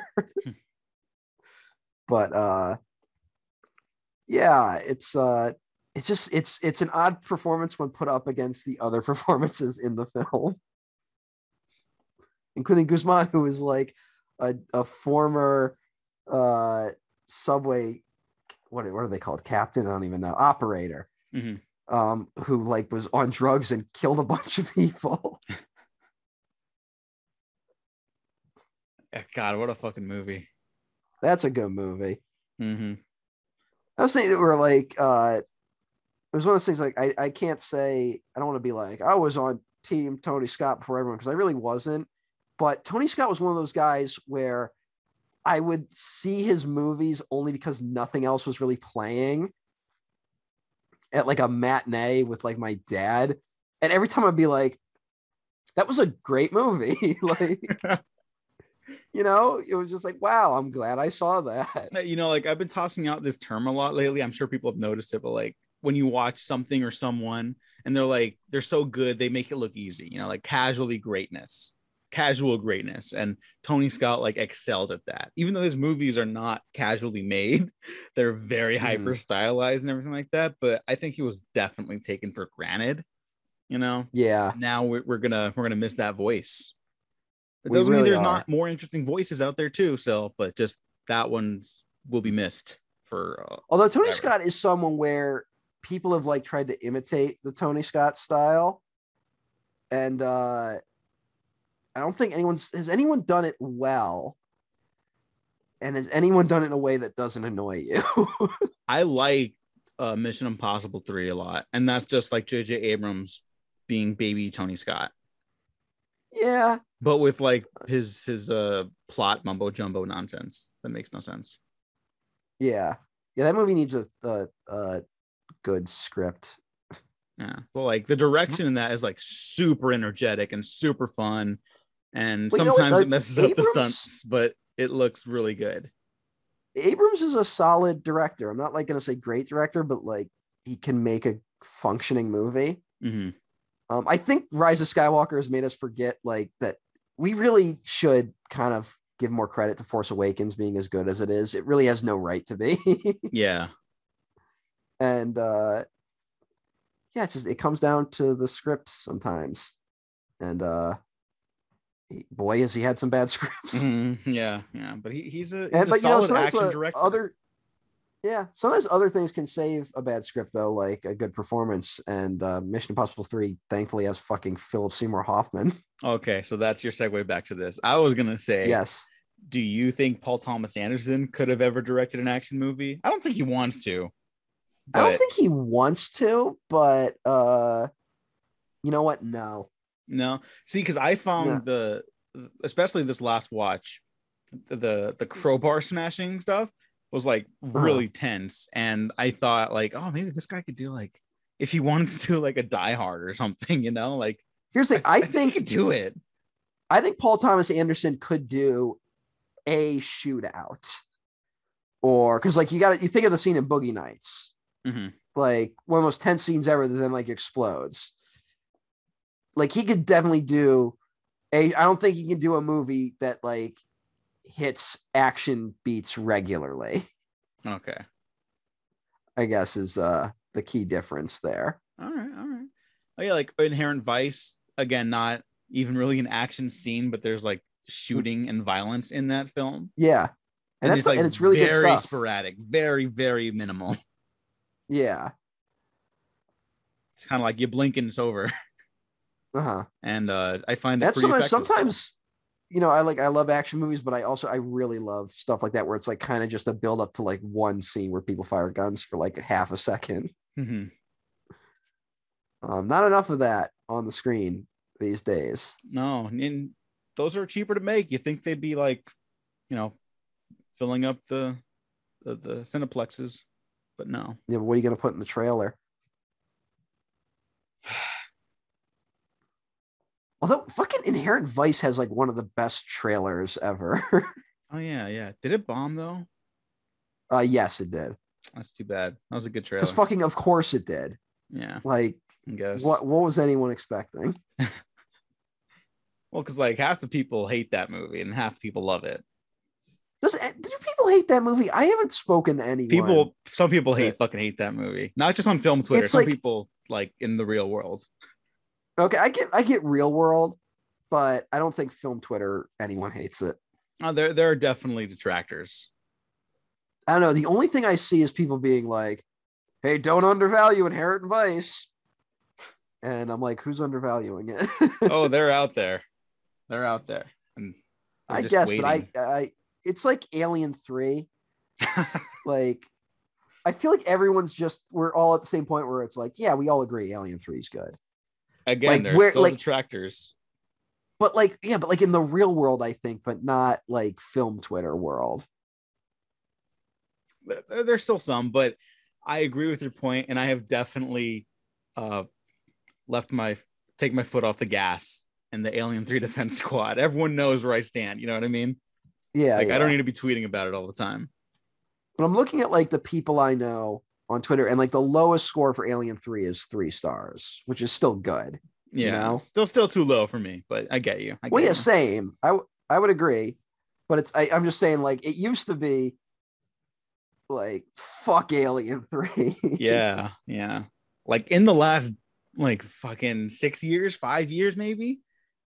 Mhm. And I know a lot of people have come around on it because of my recommendation, which I'm very proud of. Hey. Andy, Andy Comer, if you're out there, you're welcome. If you're listening, you're welcome. I think it's uh I think it's how the producer cut too has become or the production whatever the, the assembly cut. Assembly cut. Yeah. Uh, it's it's like a Blade has- Runner type thing where it's like the theatrical, it's like, yeah, it's interesting, but not really good. And then you Mhm. see this full version, and it's like, whoa, where did this movie come from? It's like a whole other experience. Yeah, it's really helped. Mhm. It's really helped. I think the, the next movie that needs to get that treatment, which is already starting to get it, but I don't think enough, uh, is uh Exorcist 3. Yeah, yeah, it's, it's getting Like, there. Exorcist 3, it doesn't really have haters, but it kind of doesn't it has people who are just like, what do you mean Exorcist, Exorcist 3 is good? Yeah, yeah. And I feel like there's fucking film Twitter is going to redeem Exorcist 2 before Exorcist 3 totally. If that happens, everyone's dead to me. I there's been a lot of Exorcist 2 talk this year. There has been, but I haven't seen anybody be positive about it. Yeah, but it feels like everyone's trying to be like John Boorman, you know? Oh, because the the Snyder heads, because yeah, Snyder had an Excalibur. yeah, And all that bullshit. I mean, fucking just do Zardoz. like, that's fine. Or Point Blank. Yeah. Why not talk about Point Blank? It's one of the best movies ever. Although at the same time, it's like we're talking about the Snyder cut, like Excalibur too. Like that's also a movie where people kind of like just forgot about it. And like I think no, that we, Excalibur should kind of have its place in pop culture. Yeah, yeah, it's, it's too weird to discard. Is it just me or like maybe like this is a stupid thing to say, but like all talk of the Justice League just like stopped. I I think I think it did a little bit. Yeah, Like uh people finally got right. what they wanted. And they were happy with it, but then it wasn't interesting enough to keep talking about.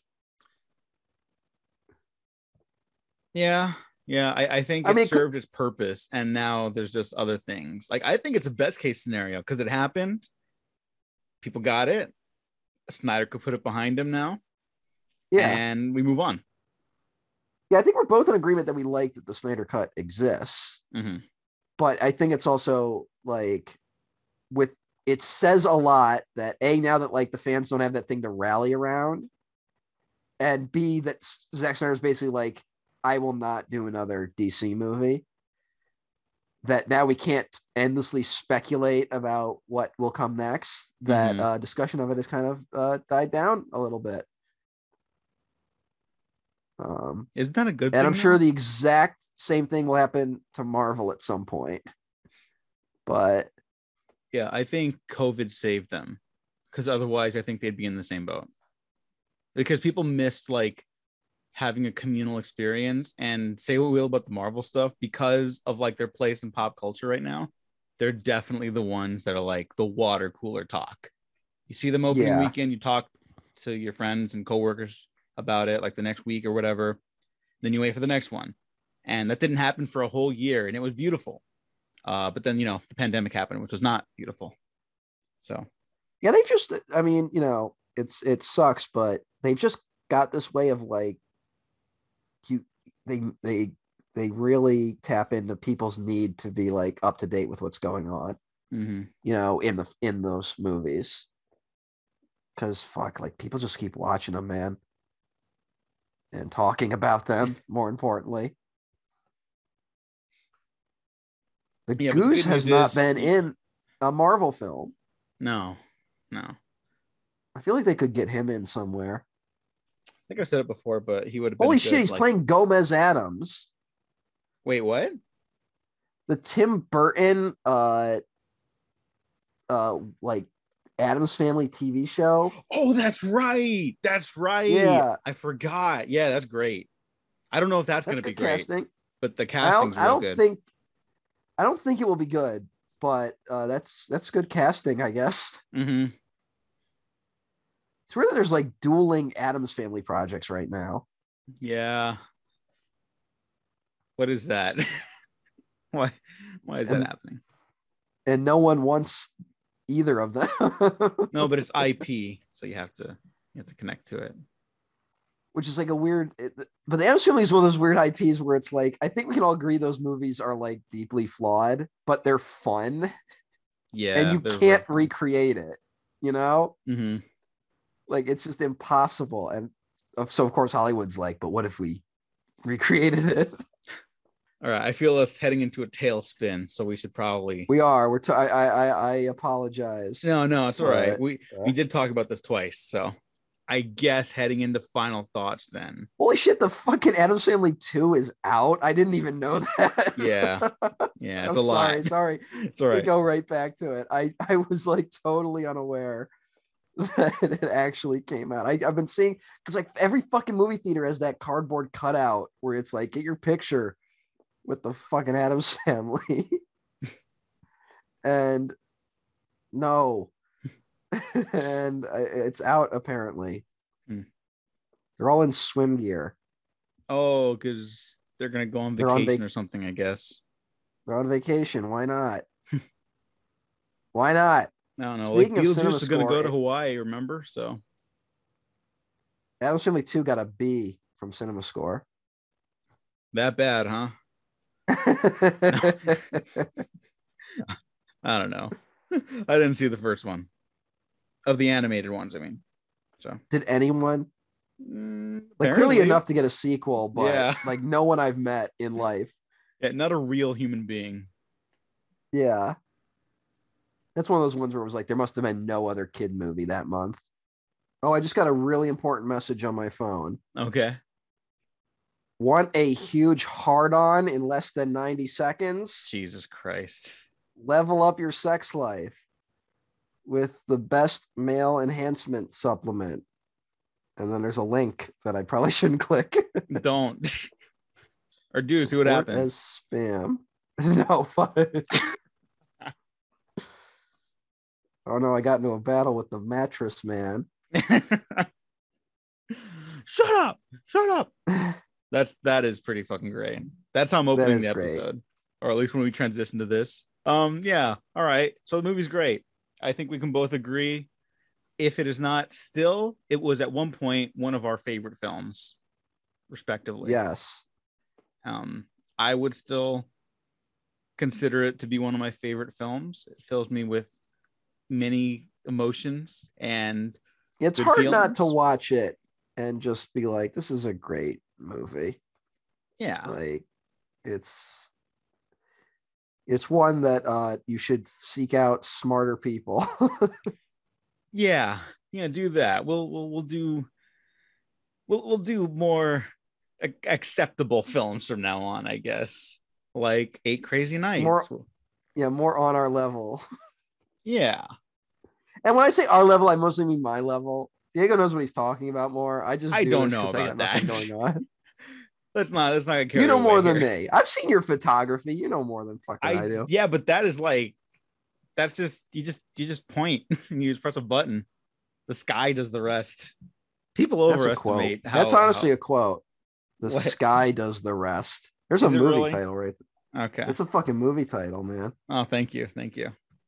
If I can put that one in your back pocket. Yeah, I'm gonna. I'm putting in my notes. I got I got a list of stuff in my notes. Yeah, the sky does the rest. Get really pretentious and start talking about the magic hour. No, it's just it's it's really pretty, and you take a picture at that time, it's gonna look good no matter what it is. That's how it works. I took photography freshman year of high school and I failed. Really. Yeah. I didn't realize that you shouldn't really take photography as a freshman because they kind of assume that you can go places to take good pictures. Uh, Someone maybe should have told me that when I signed up for it. I've been having these conversations a lot lately. I don't know why, but it really started hitting me that I did not have many art programs available to me for most of my childhood. And the only real access I had to like arts and crafts was like my family and specifically like my mother because she is also an artist. And so she was mm-hmm. very encouraging in that department for my entire life. And in school, we learned like calligraphy. Every child's Hey. favorite activity, calligraphy. And hey, Yeah, look, I think calligraphy looks cool. but I would much rather be doing finger painting when I was like five, you know? yeah. So I don't ever- know. did I tell did I tell my story about uh, my history with like art classes on here? Uh possibly. But go Um, ahead. I can tell it real quick. Yeah, yeah. Because talk about uh maybe people that have influenced you negatively in your life. Mm, um i was i used to really really love drawing um i i i've been i've been drawing like you know basically since early childhood i used to draw like little comics and shit like that i i really enjoyed it and i did it all the way up until i believe uh seventh grade in uh yeah around seventh grade was when i stopped because i was in a study hall um, and I was drawing instead of uh, doing homework, of which I was not a great student. I will give every teacher that. Um, but I was drawing, and uh, the study hall teacher, was also my math teacher, uh, noticed I was drawing and decided to humiliate me in front of the entire class by pointing out that I was drawing cartoons instead of uh, doing homework in study hall. I do recall this, and I'm sorry that happened. Yeah. and your And then I gave up. I gave up all drawing and I never draw it again after that until uh, my senior year of high school. Um, by which point my skills had gone down considerably, and now I and I don't draw, and I wish I had stuck with drawing. You could always um, go back. I keep telling myself I should, and I just don't. But yeah, I, I probably should. I think it will make me happier if I could draw okay. yeah, you should. I expect you to start doing all the thumbnails for these now. No, don't expect anything. Okay. I mean, like, I'm, no, I'm- no, I know. I'm- I'm just kidding. I'm just kidding. But you, you should, if you get the chance, you should actually. I will say the thing that it. like it that has made had made it difficult for a long time is that it was weird to be like, I want to go back to drawing, and then I'm like, I'm in my 20s and I'm worse than when I drew when I was 12 because I just stopped for so long. Mm. Like none of it stuck with me after that. Like I like I, I violently rejected drawing after that moment. And uh, yeah, that can happen in life. Yeah, a, a, a lot. Shout out to that teacher whose name I don't remember, which is shocking. They're not worth remembering. That's why. I can see their face to this day, though. Oh, So burn it. that's that's good. Fuck them. Fuck them. Fuck Hollywood. Fuck Hollywood. and uh yeah, I guess, I guess we have to wind down our conversation on a little more serious note now. I guess. Yeah. Uh, take Sorry, away, Frank. Diego. Yeah. I'm sorry. So sorry. no, no, Um, I, I don't even know how to like really go into it. Um, yeah, you know, like we- I don't want to come into like we're fucking about to like I don't know. It's I'm, we're not coming here talking about like the worst thing ever. no, no, Um, it's not good. It it was a point of contention, I think, for us. Uh, I, we we were both in agreement about it, but like just just learning that Paul Thomas Anderson maybe had some angry proclivities uh, from an earlier age. It, it definitely influenced how we approach this episode, and it's why we've kind of been putting it off and then redoing it and trying to get it right because we wanted to handle the subject matter appropriately. And yeah, you might have noticed uh we uh we haven't done this Happy Ambulance series for a while. that uh and then also we have done Sandler films that came out after uh Punch Drunk Love. um I believe like I believe Mr. Deeds is later. yes, Um and, and we've done that uh because like right in the middle of us recording it uh I wanted to get the details right, but it's mis- a lot of it is uh, unfortunately been kind of scrubbed from the internet, which is its own thing. Um, hold on, I just want to make sure. Mhm. Yeah. Um, I guess Fiona Apple was like giving interviews, and she talked about her relationship with Paul Thomas Anderson and that it was not good, um, to say the least. Uh, and uh, she describes as a painful and chaotic relationship, which included uh, Paul Thomas Anderson throwing her out of a car, uh, which is uh, not good. And uh, yeah, uh, it it it makes Punch Drunk Love a little different. a movie about a guy who uh, is very bottled up emotionally and then gets violently angry. Um, yeah, and I believe this it was made in the wake of their relationship. Uh, yeah, I don't know. I like again, like a, big part of this being difficult is I really don't even know where to go with it, other than it like needs to be addressed, and it has like really tainted uh this movie and uh PTA's movies. It hasn't ruined them, I'll say, but it's something that like is difficult to reckon with for me personally. And it's a little weird that it like and like it's one where I like I don't know if I'm the one thinking about it too much or overreacting because like everyone else seems to have moved on from it. And for me, it was like I felt like it should have maybe been a bigger deal. I I don't really know. Um, but yeah, it's weird that like even people I know that like will go hard in on like fucking quote unquote canceling people for stories like that. Even they like made excuses for Paul Thomas Anderson. So maybe I'm the one that's like being a little weird. But uh yeah, it affected how I I watched this movie and it made me really not want to talk about it. And as maybe you could tell uh listening this, I I I didn't really want to talk about it that much. Yeah. Um, but I'm grateful that that uh at the very least we we did talk about it and yeah if, if, if it sounds like we're having trouble getting like through this episode is because we are having trouble getting through this episode yeah. because the, the subject matter is just- honestly, it- it's not something that can be separated in that that weird separate the art from the artist argument because it's it's one the guy's still around and working Mhm. and it is intrinsically tied to the narrative of the film we're talking about. You know there, there's a correlation there that i think is a little too discomforting. Yeah it's just like you know it, it when when when Fiona Apple like specifically cited his anger as the problem it just yeah it, it makes this movie stranger. Um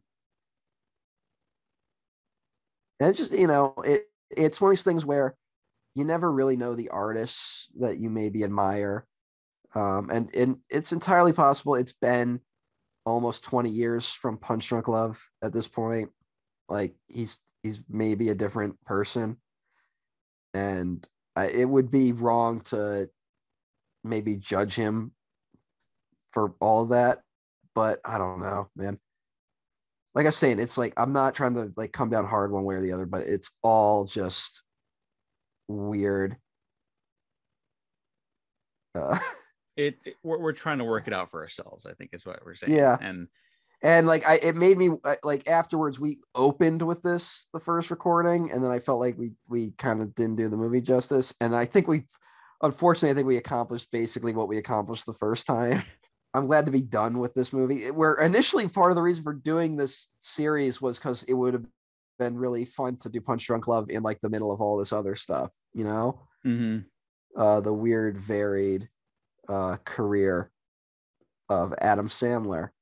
And it would have been an excuse to do a PTA film, which is something we normally wouldn't do. And then it turned into like this thing where I was dreading having to talk about it.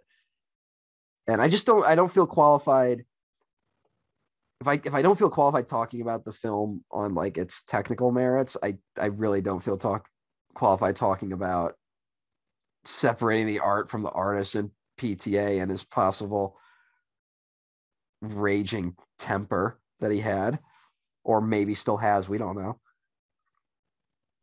yeah we, we can really only speak for ourselves and for ourselves this was a difficult episode to kind of power through Yeah, on, on our own terms you know i mean that's all we can kind of control at this point in time and it's it, it, was a bummer. It was it was a big bummer for us to learn. And yeah, not again not to also just make it about us because it's obviously a very serious conversation. There are way more qualified people talk about the film this situation and uh people's livelihoods i guess. I read uh uh Miranda July's uh, essay that came with the Criterion edition, and that was really good. So maybe check that out. okay okay yeah um, i will check that out i don't have this Yeah. on criterion so it's worth it. It looks great. you know what else looks great moving on from this discussion Yes, because we are we're just so out of our depth here but it Yeah. had to be brought up and i will do my best to to make it sound decent yeah, uh, sure. Even though I know, I know there are the of the like five people that listen to this, two people are looking forward to this episode, and I, I guess I have to apologize to them. Mm. uh, yeah, I wish I wish we were here. Uh, I wish I could uh, be happier talking about this movie. Frankly, um, yeah. Uh, I guess let's let's all get excited about licorice pizza. Oh God. Not even the next episode of Happy Amblin. Um. Oh, of course not, because the next episode of Happy Amblin is Eight Crazy Nights. Yeah. Here, here's some for the people that stuck around. Here's some background. So we did eight crazy nights the week before recording this segment again. Um, I genuinely don't know what was more painful for listeners, at least. Mhm.